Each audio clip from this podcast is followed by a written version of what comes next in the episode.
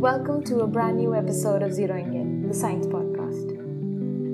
Moving further into the whole idea of unraveling the science behind building up a city, today we are in conversation with an expert from the field of agriculture and remote sensing, Professor Vinay Kumar Dadhwal, who has not only contributed immensely to the field, but has also played pivotal roles in shaping India's agricultural methods and techniques through remote sensing applications. Professor Dadhwal received his Bachelor's in Science degree in Botany from Hansraj College, New Delhi, and went on from there to the Indian Agricultural Research Institute for his Master's degree, where he continued and further received his PhD in plant physiology. After the completion of his PhD, Professor Dadhwal joined the Space Application Center, Ahmedabad, where he served as the head of Crop Inventory and Modeling Division.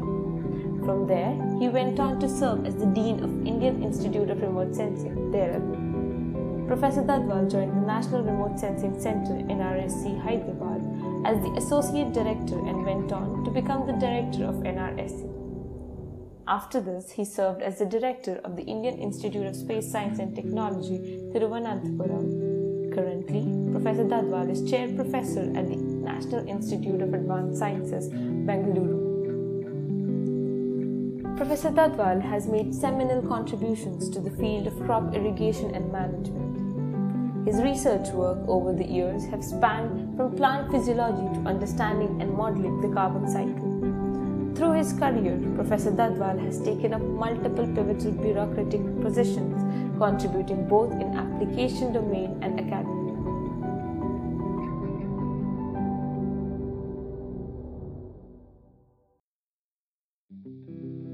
Joining me as co-host in our conversation with Professor Dadhwal is Radha Krishna Kavaluru, who is currently a scientist SD at the National Remote Sensing Center, Hyderabad.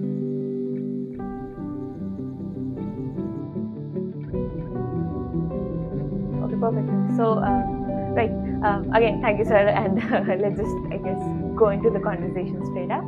Um, I mean, we all of us are quite familiar with your main research work, and we know that you've worked quite extensively in remote sensing and agriculture, and you've sort of revolutionized the field as well.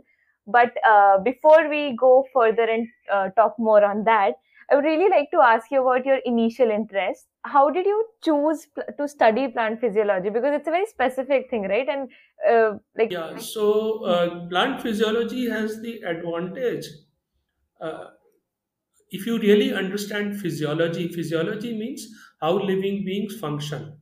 If you Right. study Hmm. human beings, it includes biochemistry, Hmm. it includes biophysics, it includes, you know, the structure. So basically, uh, it is a very scientific, uh, it's not cataloging like classification, or it is not something very, very uh, abstract, but it really goes deep into how a cell functions, how a leaf functions, how plants grow.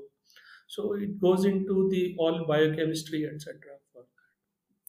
So incidentally, I, my interest is in larger things, biochemistry also is, is trying to read physics, etc. Also, so uh, I mean, it really fits a bill.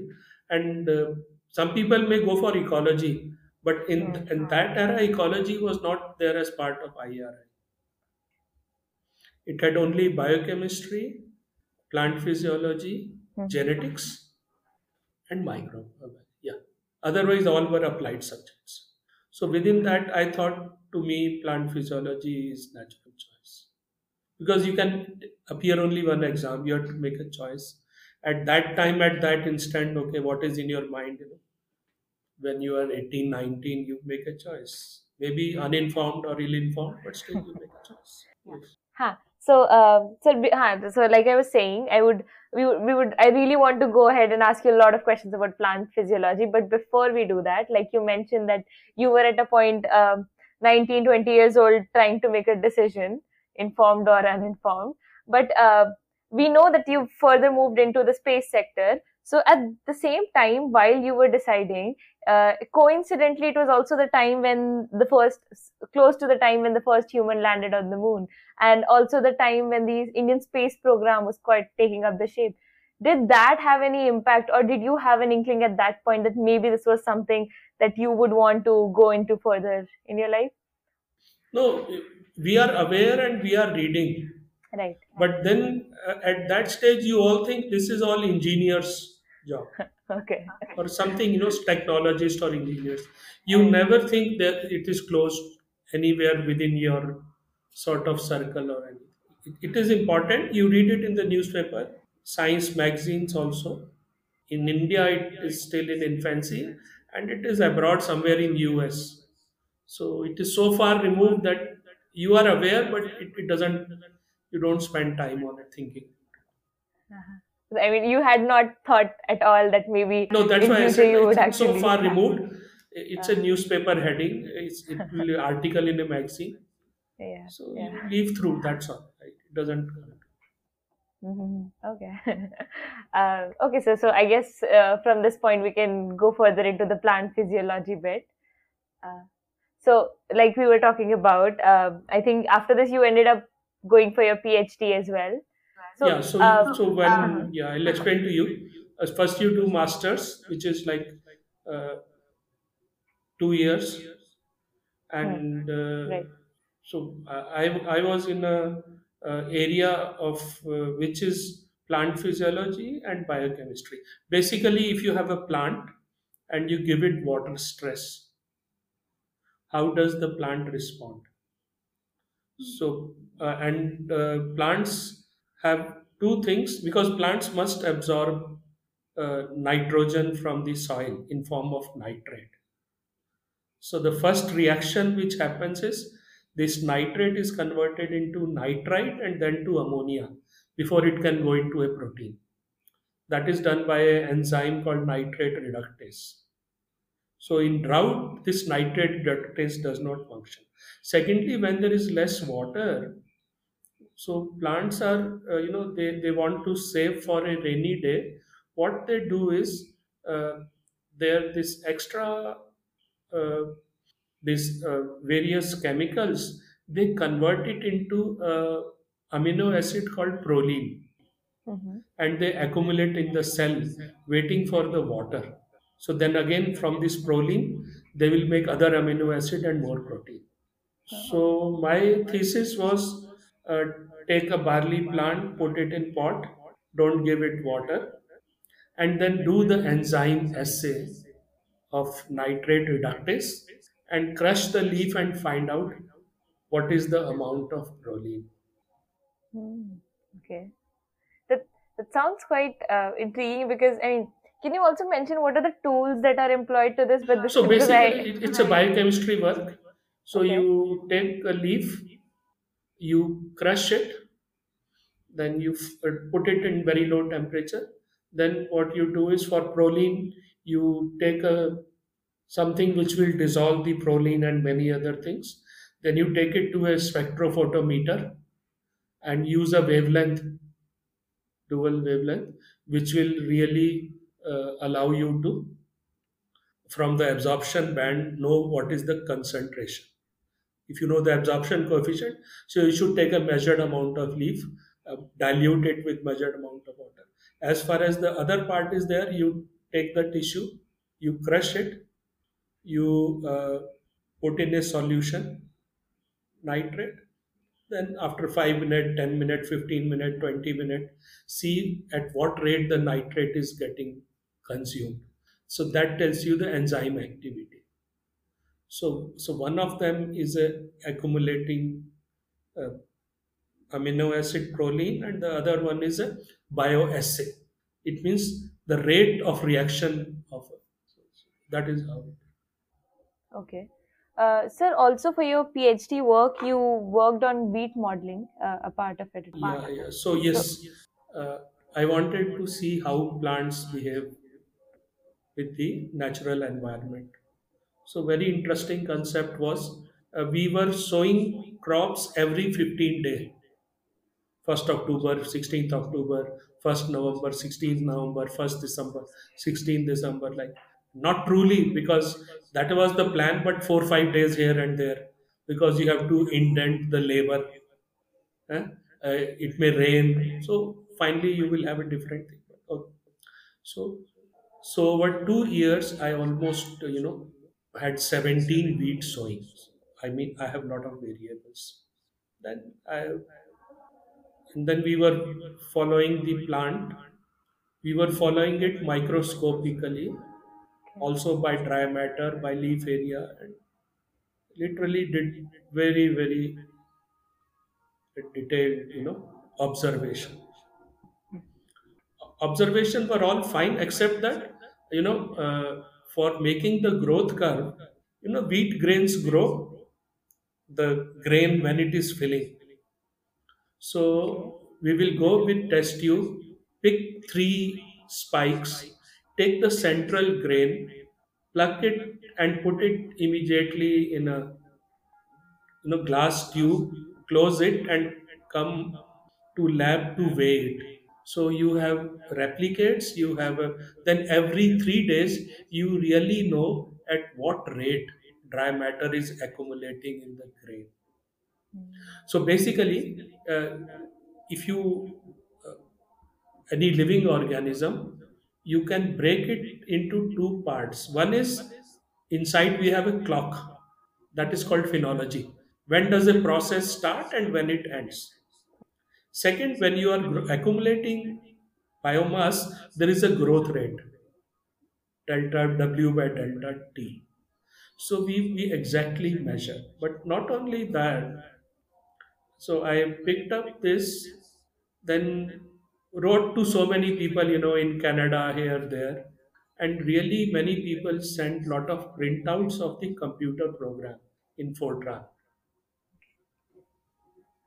so in that era the first computer we used was ibm 1620 it was a big room with flashing light. Even for sine cos tan you have to add the cards. And it used to be cards which you have to punch. 80 character card IBM and then for punching machine you can't do in the office. So you have to either go at 7 o'clock in the morning or after 7 p.m because that whole big room has a lot of you know uh, typing ladies who are punching cards all day. They are the employees. Students can't enter. Students are permitted morning or Yeah. slowly it went on okay so finally because of this i spent two one year studying two year of observations and two years of statistical analysis. So i, I, I, wrote, I wrote a pretty thick thesis uh. On the phenology etc and it had some very interesting results. In fact when the first uh, wheat uh, crop simulation model was you know developed by some other team they used my thesis data. Till that time it had the most accurate data of the knowledge. so i'm digressing now. So what happens? Uh, so uh, at three and a half year your fellowship stops. Fellowship is for three years working at three and a half. So my guide will go on telling write thesis write thesis. I said no till my growth rates are fixed i will not do till my uh, you know multivariate regression doesn't come you know i won't go. So for that i used to even go to delhi university. And for the first time saw ibm 360 by 44 Oh. you know in those days even to do a multiple regression it, it, it was an effort but we learned it. It seems quite a challenging thing because I mean, even to do the simplest tasks that we find simple today, like you know, managing the computers and all of that, you had to go to a different university and function with that. It, it just seems quite a lot of effort physically and mentally. Sir, uh, you were talking about uh, crop modeling, no, sir. So, Yes. what are some of the parameters that you vary to see the change in growth of this uh, crop? Uh, so uh, what we did was uh, one uh, we looked at the temperature daily temperature right? The second was the daily radiation. So really to com- convert your uh, sunshine hours into uh, megajoules per meter square you know that sort of thing watts per meter square. But it's all those issues were there. And third we looked at uh, the day length So the day length basically comes when the sun disk is actually half the uh, its diameter below the horizon, right? And then you really have to because it is not the length of the day; it is the uh, rate of change of the day length, whether it is increasing or decreasing. That influences the plant development cycle. So literally, we developed equations uh, in terms of how much radiation megajoules absorbed per gram of dry matter produced.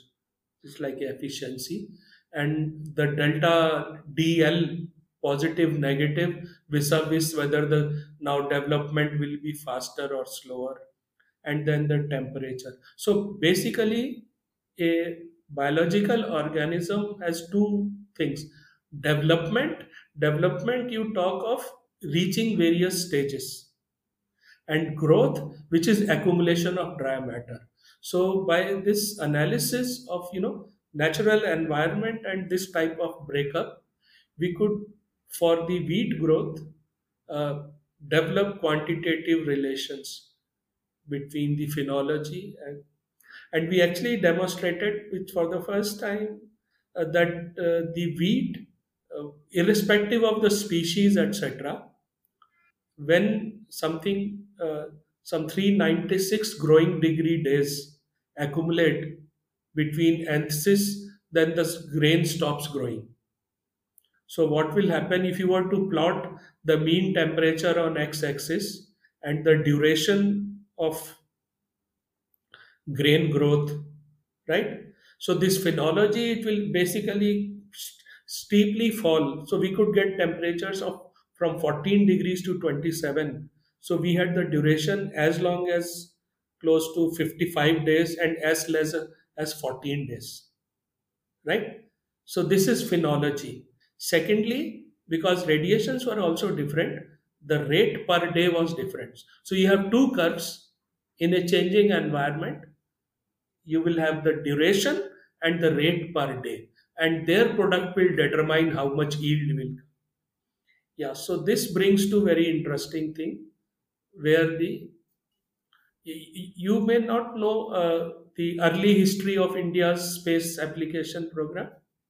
So so basically one professor Pisharoty worked with icar to do that coconut wilt.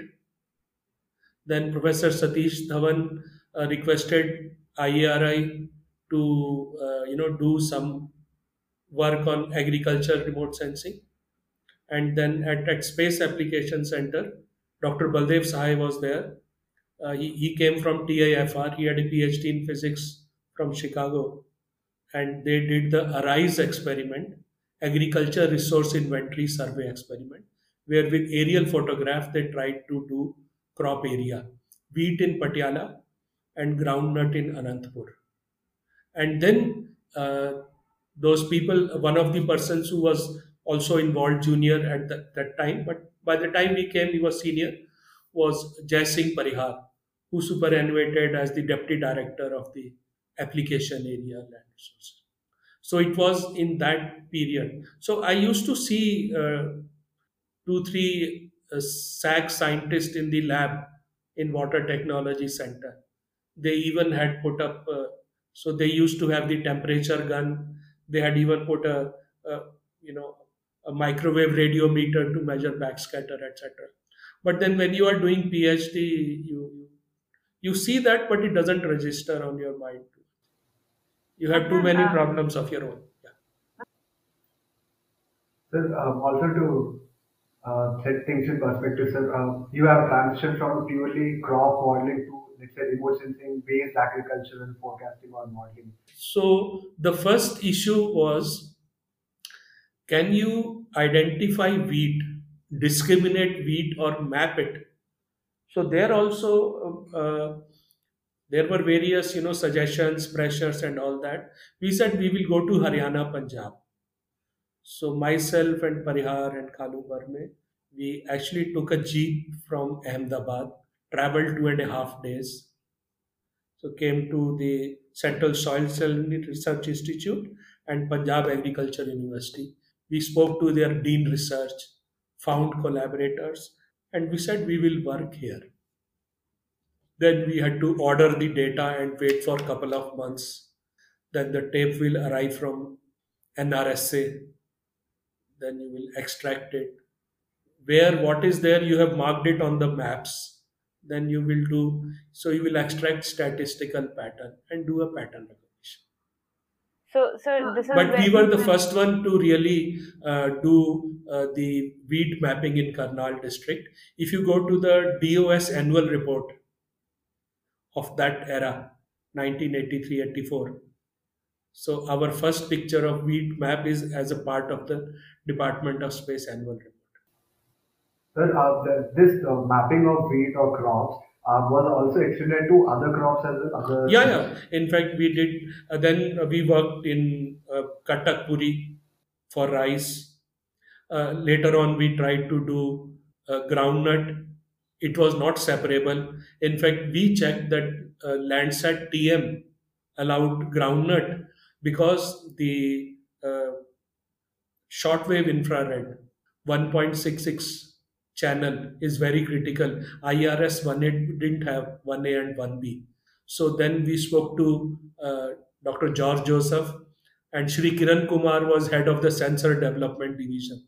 So in SAC, many meeting, shouting this, that, committees, and with great effort, the SWIR band was introduced. So we, we provided evidence uh, that uh, this band uh, actually helps in crop discrimination, which are important to us. Later on, we had by that time shown for mustard also between wheat and mustard separation. See, uh, it's a water absorption band. If you have two crops, one where the leaves have less moisture and other more moist leaf, you know the mustard leaves are you know uh, dichotomous and they have more per mass the moisture content. Wheat have more uh, graminaceous leaves, huh, which have the less amount of water per leaf unit area or leaf mass. So satellite really uh, gets the difference. Uh, so that water will absorb more and there will be less reflectance. And that is what aids the discrimination. So before we move further uh, on the details, I would really like to step back a little and understand. Like uh, there were quite a lot of, in, uh, I believe, there were Indian uh, these satellites that were studying the crop modeling as well. And can you talk about a little like apart from the moisture that you've already mentioned, what are the other aspects uh, when you're looking at a picture, which uh, from uh, from a satellite? What are the other aspects that we look at while we're work, uh, looking at the crop modeling aspect?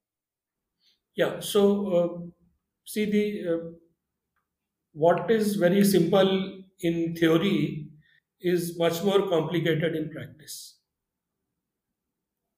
So first thing what you observe is uh, that to get a better discrimination, you should have a better date data. I have already told you you should have better data. It means more channel. Now the problem with optical data is uh, cloud will exactly be there in your study district when the satellite passes. Now, if you have only one satellite which has a 24 day repeativity, if you have a cloud, then the February data will become March, and by March, half the crop may have become yellow and half may be green. Or if you are in January, none of the crop is separable, all are very young plant and same green. So the cloud and proper acquisition became the problem. That is why we had a committee. I was also a member, and there are publications also. We showed that if you have a 50 meter every week, it will sort of give you, uh, even with 50% cloud probability, once in 15 day you will get a picture.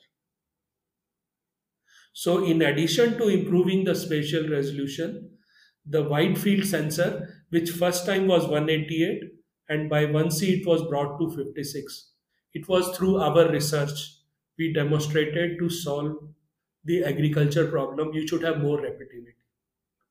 That is why India developed this unique uh, observation system of LISS-4, list 3, and AWIFS.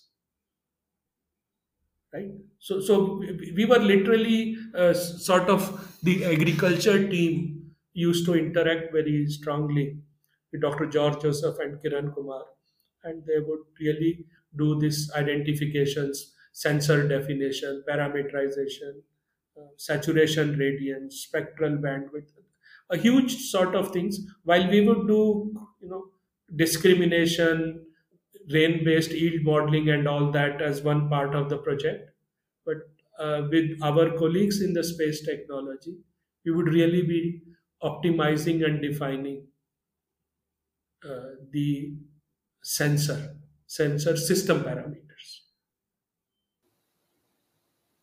So also, sir, uh, we talked about uh, uh, utilization of this IRS data sets, right? So uh, some problems will also be there uh, with respect to only optical data. Back Yeah. uh, uh, So was there any rice of- rice was the issue.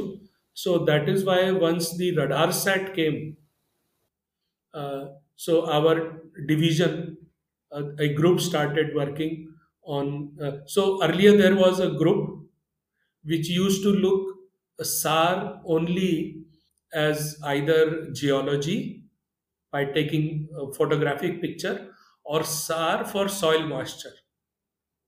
So that group will go on arguing and fighting with this group which said this SAR uh, we will do rice, right?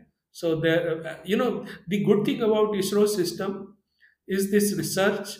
I mean, within the ISRO is open, presented, reviewed, argued, fought, correct? Every every inch. So uh, then there were two entirely divergent views. Somebody telling no, you can't see rice at all. It is a soil moisture. Microwave penetrates vegetation because they were working on soil moisture for so many years and they have more publications. So it used to be, but finally, our the crop division, the land resources division, really showed and proved that when you fill a field with water and as the rice emerges, right, it has a unique temporal trajectory of microwave backscatter, volume scattering that allows you to discriminate and map rice.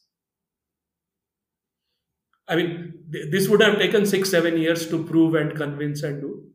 But yeah, so then the uh, that is why uh, the RISAT 1A became a priority. There were other issues. There at that time, people are fighting whether it should be X band SAR or C band. Our aerial was X band. We said X actually is too much, uh, you know, surface scattering. If you have C, which is a combination of volume and scattering, it should really be there. So at the end, that C band should be there. Then for coverage, uh, we would require a scan SAR mode, not the spotlight or that type of mode. Then uh, you start worrying about what should be the incidence angle. You get the point. So the Yes. for Earth observation, you you need to optimize on each parameter, and there you should have a valid reason. You should have studies. So this our entire SAC agriculture group was, I would say, very proactive. They really understood what sensors. We, we were not designing sensors, but we were really evaluating each property and what is useful and to what extent and what are the reasons and that sort of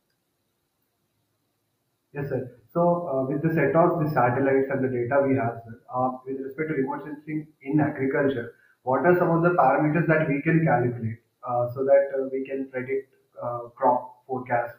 Uh, yeah so that that goes to the other part of the story so by uh, you know 96 97 we were doing many things this area. But the yields most of the time were either empirical or they were purely based on weather. So i, I became head of the crop modeling division in 97 or 98 perhaps. So uh, and then uh, we were eight nine people. We said we will go the physical way. We will try to get leaf area. You know i, I had this entire experience of uh, crop physiology or plant physiology of growth. So i exactly know lai how to do. I i can compute photosynthesis. So literally uh, globally it was being done, but not in India. So we brought in how remote sensing will do a parameter which will grow into a crop simulation model, which will then grow the plant. So now you actually have a plant growing in field. Can you simulate and assimilate the remote sensing data and get capture the parameter of growth, LAI, and dry matter and yield by nudging with data into this and then make a forecast. So yeah, so that we introduced. That uh, uh, so for five six years we showed many experiment, uh, various type of you know programming linkage. But in 2004, then I was asked to go to Dehradun. So from agriculture, I became total remote sensing, and from you know core getting this to I became teacher. So I shifted. So you sort of shifted into an academic setting after this point. Yeah, but it, it was training and academy because mostly it was training. But we had two masters program, uh, which was with the ITC Netherlands on disaster management and geoinformatics. And we then strengthened the MTech program, which was affiliated to Andhra University. That is between 2004 to 10 when I was at IIRS. So there also uh, we strengthened this academic. We renegotiated the international masters, and to do research, we established field observatories, including the very interesting is the Eddy Flux Tower, which basically is a big tower which has a sonic anemometer and an open path CO2 analyzer it directly measures the carbon dioxide exchange uh, from the forest canopy undisturbed. And uh, ISRO or NRSC or IIRS group, we were operating five in the country and we have the longest running continuous data. So that is a sub story. I didn't touch. Uh, so we, my uh, thesis and my work on wheat and this modeling, uh, the Indian National Science Academy uh, gave me Young Scientist Medal in 1989. Uh, right? So our discrimination modeling and my PhD all put together. So very interesting part is uh, you you get some 20 30000 rupees per year to do your research so we had a director pramod kale at SAC. Uh, I said, sir, uh, I can write something and they will send 30,000. But anyway, we are spending crores. So can I have uh, two students to work. So Shri Pramod Kale uh, uh, was picked up by Vikram Sarabhai. He was also uh, in VSSC initially as the electronics manager. Then he was in US when the INSAT was being built. He was the and finally he actually came back once at VSSC as the director VSSC also. People. So Pramod Kale is a very very versatile. So he, he permitted. So uh, then uh, we talked to the botany department, Professor Vora, and he spent he sent two students who would be paid that fellowship from this money to do PhD. And why carbon came is very interesting. So when I was in IARI, we had a professor of plant physiology, Professor S.K. Sinha. He was a person of national repute so he attended the 1980 uh, onwards when this CO2 climate change was there. So with Professor Swaminathan, etc., he attended many important con- international conferences like Villach, etc. So once in my visit to IARI, he told me, well, you should work uh, on carbon cycle because it is fundamental for Earth. It's important for climate agriculture modifies it, and remote sensing is the tool to study. Okay, that sort of combines all the technical yes, areas. So he, he says so, uh, but in ISRO it is not like that. Your bread and butter is crop forecasting paid project. So on Saturdays, I used to work exclusively on carbon cycle. Okay. So, sir, uh, when you talk about working on carbon cycle, what are the technical things that you're looking at? Like, So first is there was nothing. You you don't didn't understand carbon cycle, Mhm. so you read. The second thing is paperwork. Can you really put on paper carbon cycle of India? In fact, there were no uh, published work on carbon cycle. Uh, Dr. Shailesh Nayak, if you know, he was uh, the left from SAC. He became director INCOIS. Then he became the secretary Ministry of Earth Sciences. He was a geologist. The cycle is biogeochemical cycle. So there is a bio and geology. So on Saturdays we would sit together and read and talk to each other. And then we did make uh, one of the earliest paper, which in the entire national scale tries to summarize the number taken from various literature. So, but but this was you know off the issue. Saturday work. Ah, right. So Monday to Friday you can't talk morning to evening. That will only be crop forecasting. Sir, uh, but even when you're talking about carbon cycle, um, how, like how do you map it for an entire nation? I mean, it's not something that's in your hand, right? Like, so what are the techniques that you're using, or, or on ground, Yeah, what is the so- method? So so basically now anything you want to do, nation or globe. So the first thing is can you map it? right. right? So map gives you some areas. Then comes that parameter what you have. Can you have classes to incorporate that parameter? You can have forest, crop, wasteland, right? Hmm. Then the next question comes can you really see a biophysical parameter like height of the tree, weight of the wood? Now, at this stage, it becomes indirect. Then the last stage will be not last, just before the last.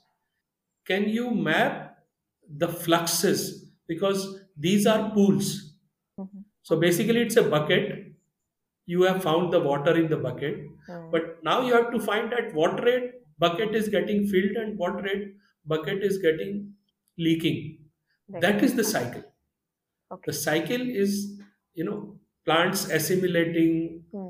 respiring, human beings cutting it, changing it, it going every day falling into the soil, respiration coming up, right? Hmm. Then climate changing, the rate of photosynthesis, etc. So dry matter accumulation, I knew uh, of the crops, but then I had to study on trees, how to how the trees behave, how do you model it? Right. and to have a system with undisturbed measurement is the flux tower. That is what we created actually. Flux tower is costs about 1 2 crore rupees and it's very difficult. It's far away you have to manage it. Hmm.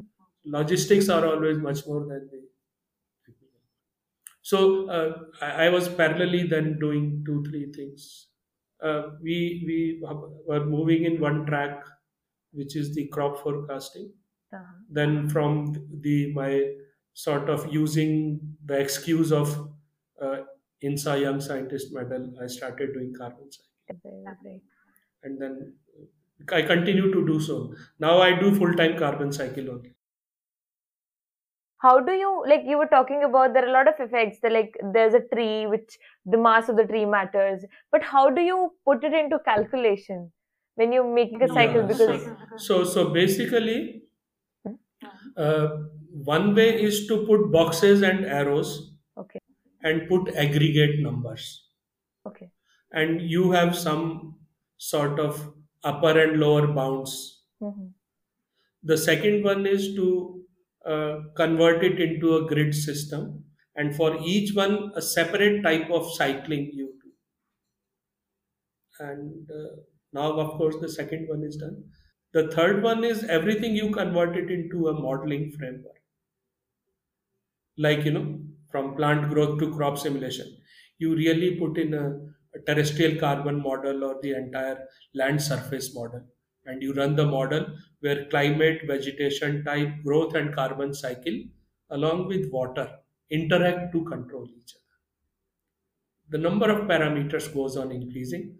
And for all these cycles, the human influence also makes the challenge.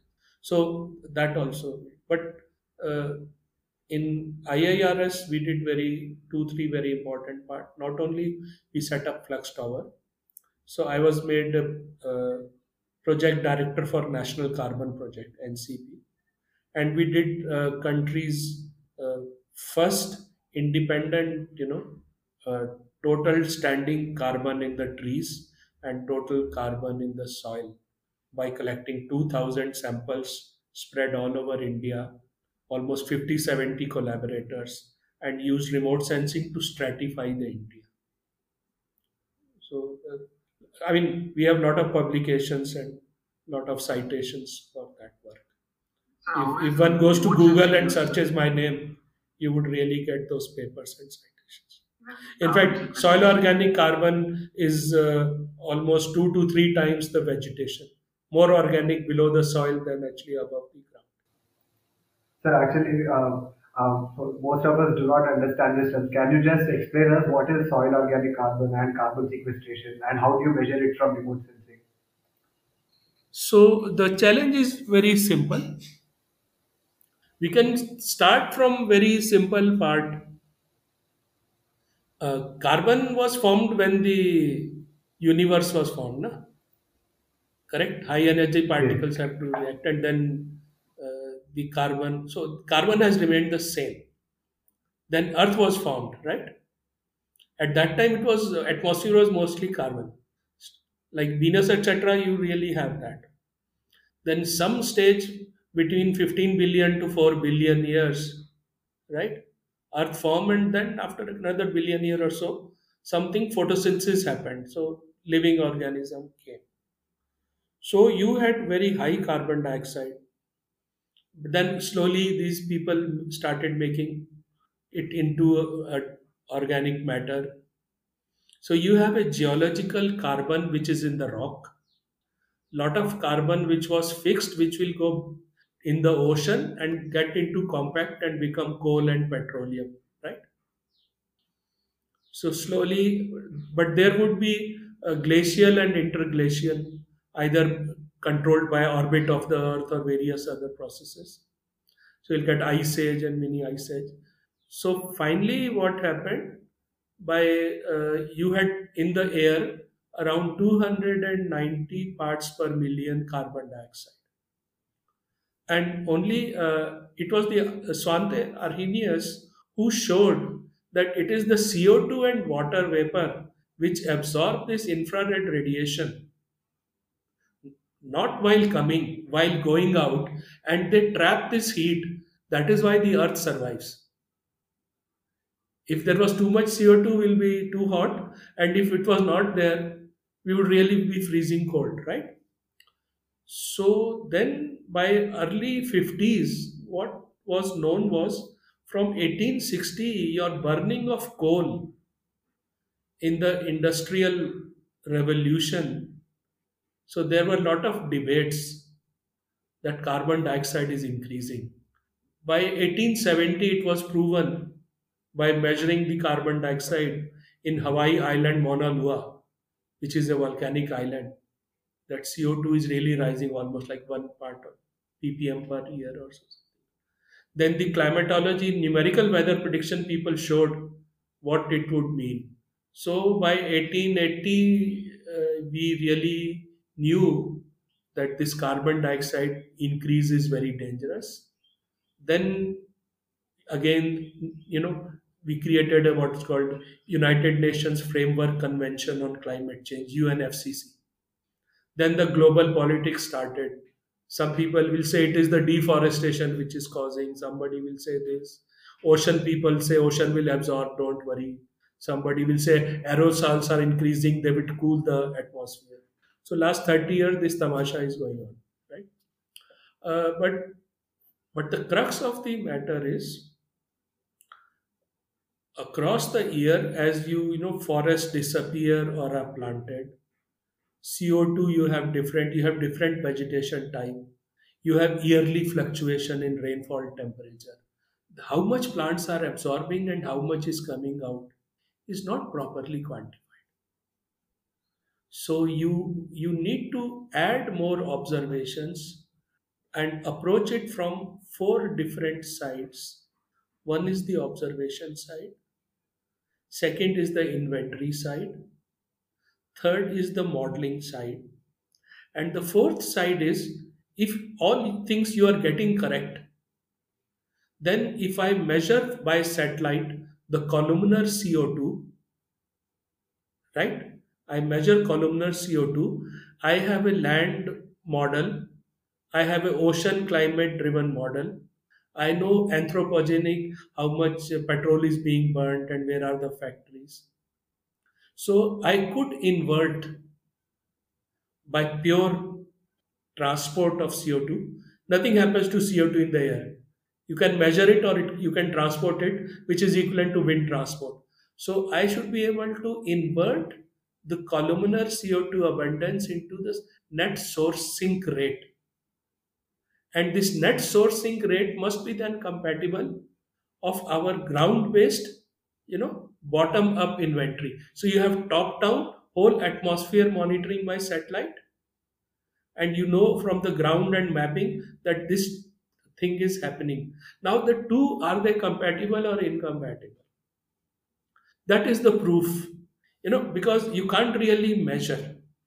You uh, approach a problem from two different perspective and make a hypothesis and prove that this really is more hypothesis is accepted.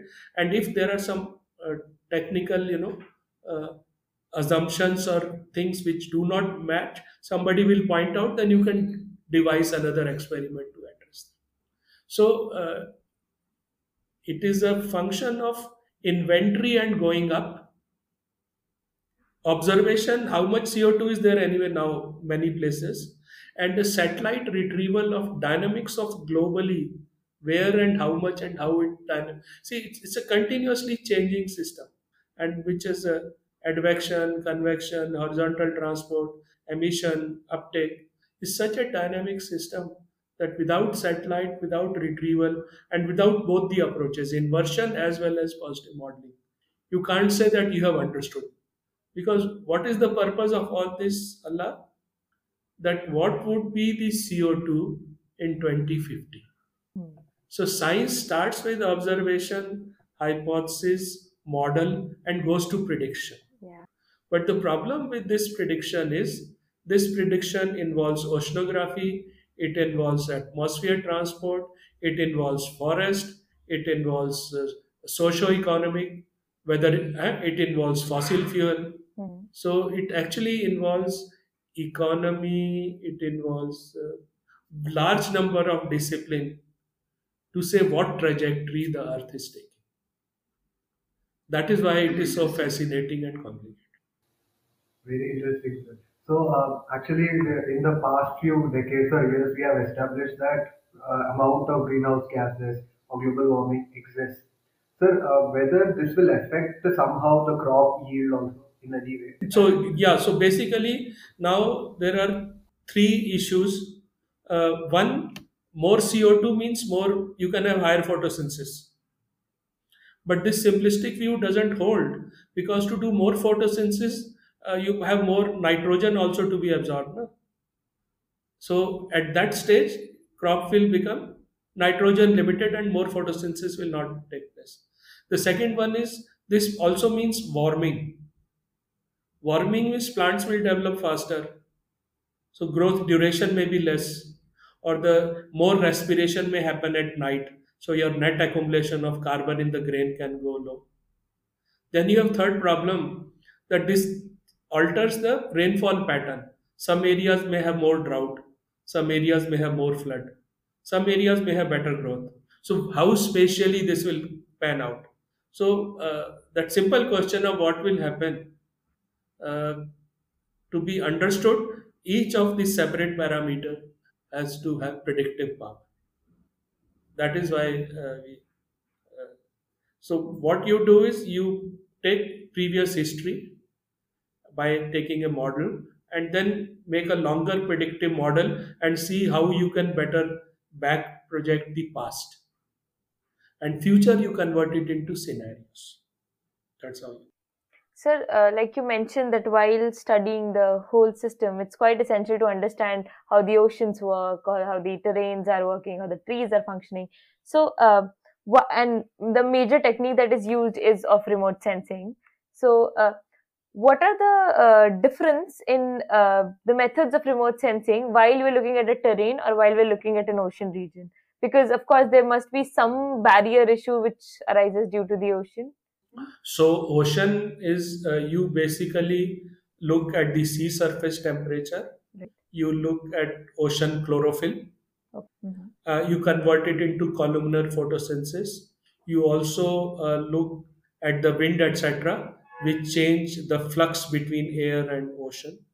But lot of ocean carbon cycle uh, is hidden because it is in below the visibility Right. ocean are the largest you know uh, almost 80 90% of the global short term carbon cycle is in the ocean but all this happens deep in the ocean but their flux rates are smaller so you need to do uh, their remote sensing comes in a very interesting there are argo floats and there are you know other uh, instruments so uh, they measure a lot of ocean parameter. They go on drifting, and there are those which you know go into the ocean and then they come out. So when they come out, they burst uh, the sample data and send it to the satellite. So the satellite communication gets used for data collection. Uh, you shouldn't use it only as a remote sensing. Uh-huh. In fact, you know, ocean oceans are so diverse. Argo floats. Uh, how will they communicate? How will you get in real time data? So Argo actually uh, is a you link it to a DCP satellite. It basically whatever wind etc. it is measuring, it transmits to the space, and the satellites pick the signal and bring it. And sir, what about uh, glaciers uh, also, Lucas? Yeah, so glaciers uh, have the next uh, issue. Uh, you uh, so there is a thermal thing which is coming up from below. It has a melt. At the edge, you can have calving of glacier, and it can be in the water. So you have various forms of fixed ice, icebergs, seasonal snow ice. So satellite will detect it. Uh, so at poles, you have lot of ice. Right. Uh, so up to now, you we were simply mapping this area, but now what we can do is we have lidar, right? So whether the thickness of the ice has increased, then we have other data where we can distinguish between frozen and uh, molten snow, old and fresh. In summer, there is a melting, right? So, what is the extent of melting? Third, now what happens at the edge of the continent? This uh, ice breaks into an iceberg. So basically, uh, as far as this cryosphere is concerned, uh, there are a large number of parameters which can be done by uh, satellite remote sensing. You always would require field data, no doubt, but this spatial and continuous monitoring of continental scale type of things, processes, can and then interrelationships can only be done by remote. So that's why uh, the Earth observation is very important part of the current uh, all this research on Earth system science. Very large number of disciplines. Mhm. Right, makes sense. Uh, so uh, now, sir, I guess uh, I mean I think we can move a bit further into the application ends of uh, all the science that we've talked about today. Uh, one thing I really wanted to ask because agriculture is part of a civilization as a whole, for sure. Um, with all the research that happens in the scientific community, uh, do you think that there is a direct link between policy making and, and the research work that is happening? And if yes, what is to, to what extent is it being used? Yeah. So so what happens? Uh, the answer is yes. Okay. correct Hmm. there is, uh, but now uh, whether it is at that uh, that scale and speed is the one where later people start you know agreeing or disagreeing. Because the point is uh, transforming societies uh, there are a large number of other factors which come into play.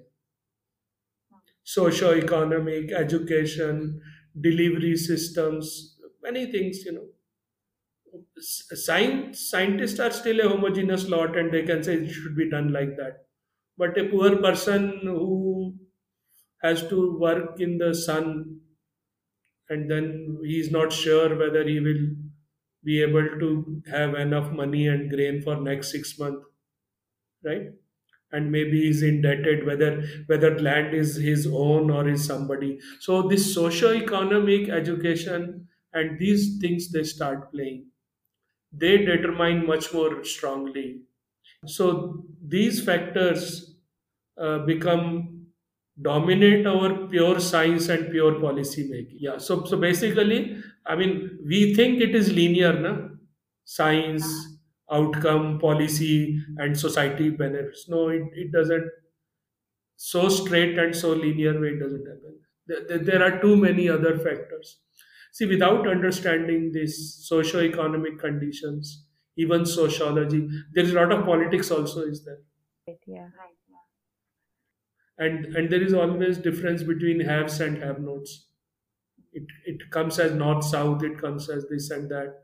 Then in the village also it comes with people who who sort of control more.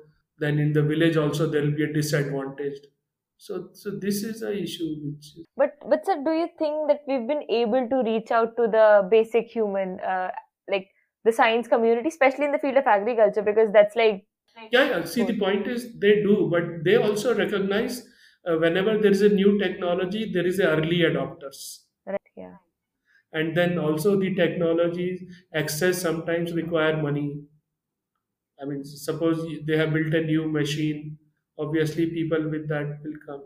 Then whether in the village there is a system to sort of service that machine and do sale industry comes in because scientists don't go to villager. Whether it is seed pesticide tractor sale or whatever it is the salesperson and that industry which basically determines.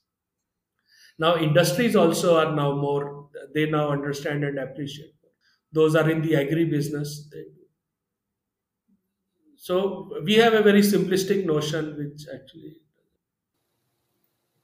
Sir, uh, what are some of the applications other than agriculture which are very impactful that we can use remote sensing data and derive? Uh, so one thing which we learned at NRSC is the disaster information for disaster management. So there can be nothing more important. Like you know, once you have cyclone, use the satellite data and then you predict before five days at what time and what speed it is going to hit where. Then on the ground, having you know the socials and the administrative system to shift that people out. Just imagine you know 20 30 years ago every cyclone means you know 1000 to 10000 people dying now that numbers are 4 8 10 that too because of the rain at some place. Right? Now flood we forecast but flood uh, is such a phenomena people don't easily migrate so i and in case of drought we use remote sensing more to pay compensation rather than work. But on a bigger set i will say uh, you know uh, disaster management information support relief rehabilitation prevention preparedness this entire gamut of uh, using it for the benefit. And mind you the people affected are the poorest right so and the information is being done by satellite etc so that they can tell the agencies please go there there somebody then there are other applications uh, now uh, which are more towards this infrastructure and commerce and that related which make more money but uh, then there would be things now which will slowly come. They are uh, related to sustainability, you know, monitoring and verification of sustainable development goals, uh, watershed conservation, soil erosion control. Sir, uh, given that we're also looking at disaster management, has there also been efforts put in into using remote sensing for city planning while building a Yeah. In fact, city planning, a lot of things. So, city planning, what happens? Uh, it is done at three different places. Mhm. There is a master plan. Then uh, there are TP schemes, and then there are actual layout, etc. So, at master plan scale, remote sensing is very useful because you see the connectedness. But when you come to uh, individual section or block at the TP level, there you need centimeter scale. So there are drones or ground survey and GPS becomes very important. But GPS itself is a space technology, right? Because their precise location becomes. Sir, also, uh, when we talk about disasters, right, sir, uh, these days there's lots of landslides at hilly terrains and a lot of people are affected. Um, as we predict floods using remote sensing, can we also do landslides? No, what landslide? Okay, I'll tell you the very because IIRS was also involved and NRSC has also done extensive. So the landslide, the first thing was people were mapping the landslide. Then later on, what we could do is we could create a landslide hazard zone atlases. Basically, a set of conditions of slope, uh, rock type, you know, dip, many other factor, vegetation. uh, they make only certain spots more landslide hazard. Uh, they exist and you need to revise. Then at the third stage, what happens? For prediction, can you really merge the real time rainfall where flagging red zones that here these be careful, site of warning. And at fourth stage, what happens now these days you have satellite data that you can almost uh, daily capture some areas. So after all, a landslide is nothing but a sliding or mass movement. So if you can really get a picture daily or sub daily, and if there are known markers, you can find out the flow rates. Now, for many people, including with SAR data, etc., you can find at what rate some or differential rate at which Earth is moving or sliding. Right? It, that we, because you don't go from good place to a landslide place. Uh, so pore pressure builds up. There is a slope instability. Then at some places, a soil sort of gives way. Then there is a small movement. It has more load and bigger movement, and then you have landslide. And sometimes what happens? Heavy rain or earthquake. So even recovering landslides, it re-triggers. So now there is a very good understanding. A lot of things we do, but uh, you can't really convert it into every landslide, every point, every day predict. You, you get the point. But uh, we know much more, and we have many tools. But whether they are at a stage that pan India, pan every landslide, you can go on warning. Maybe it will take some time. Sir, you just mentioned about uh, differential movement of uh, uh, land, right? So, sir, is there any possibility that we can also do seismic plate movement? Seismic, anyway, we are doing. See, the whole point is uh, the uh, geodesy and other community, they were already first doing what is called very long baseline interferometry, VLBI. So you have, you know, a ground station 2000 kilometer away, and you basically measure a satellite or something which is at a say one constant point. The two actually start giving you different numbers. You can find out. Then uh, you have what are called CORS, which is continuously operating receiving station of GPS. So from the CORS, uh, from the same satellite, you can really find out. Uh, so in India also many CORS are there. Uh, so you can say uh, it, the Indian plate is moving three millimeter in this direction every year or something. So the literature on plate tectonic through uh, GPS, CORS, VLBI is huge actually, hundreds of papers, including by Indian authors. And we also, I think, did NRSC also did a couple of work. Yes, um, I I think we've taken up quite a lot of your time, so we'll just conclude with last one or two questions, if that's okay.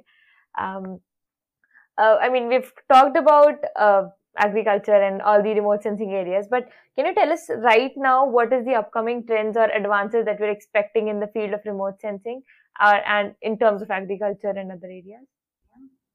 So, what is happening? If you look at remote sensing, this philosophy of remote sensing is changing. One is now there are more business and commercial applications. Your friend SatSure is a one example, right? Uh, the second point is your other friends are there. Now, uh, governments have made satellite data free. Entire Sentinel and European Commission data is free. So is the Landsat. Only high resolution private companies will make so maybe we have woken up to it now. Maybe there would be Indian companies. Pixxel is anyway uh, would have sent perhaps the Anand that hyperspectral today. PSLV launch was there. So uh, now three things are happening. Uh, the commercial remote sensing will be with private people who would really drive what type of application. A traditional uh, medium scale national global mapping. Data are all free. So much data is there nobody is able to analyze. So the downstream industry of generating customized products and services is the largest opening available for people with analytical remote sensing earth observation or pure data analysis sort of. But new uh, categories of observing Earth, whether it is in terahertz, whether it is hyperspectral, whether you know uh, CubeSats having uh, measuring even at 50 meter the emission of methane, etc., like GHGSat, which is a commercial product. Uh, slowly, uh, the private sector will also move into from space weather and climate data collection, which up to now has been only in space. Right? So there are more downstream data and services and that type of opportunities than ever before.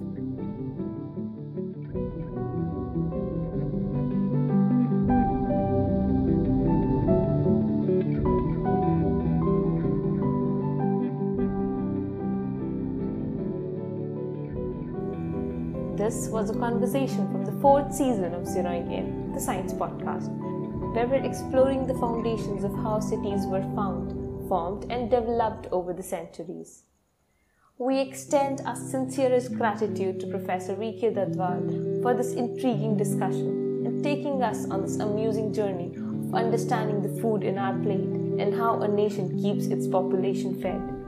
On behalf of the Zeroing In team for this episode, which included Radhakrishna Kavaluru, along with the seasoned team of Zeroing In, and I am Shreya Mishra. Thanks a lot for listening to this episode.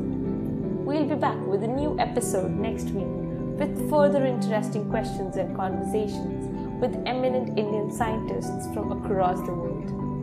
If you have any suggestions, you can visit us on zeroingin.org or write to us on zeroinginpodcast at the rate gmail.com and follow us on our Instagram or Facebook handles at the rate zeroing in podcast for the latest updates. Until next time.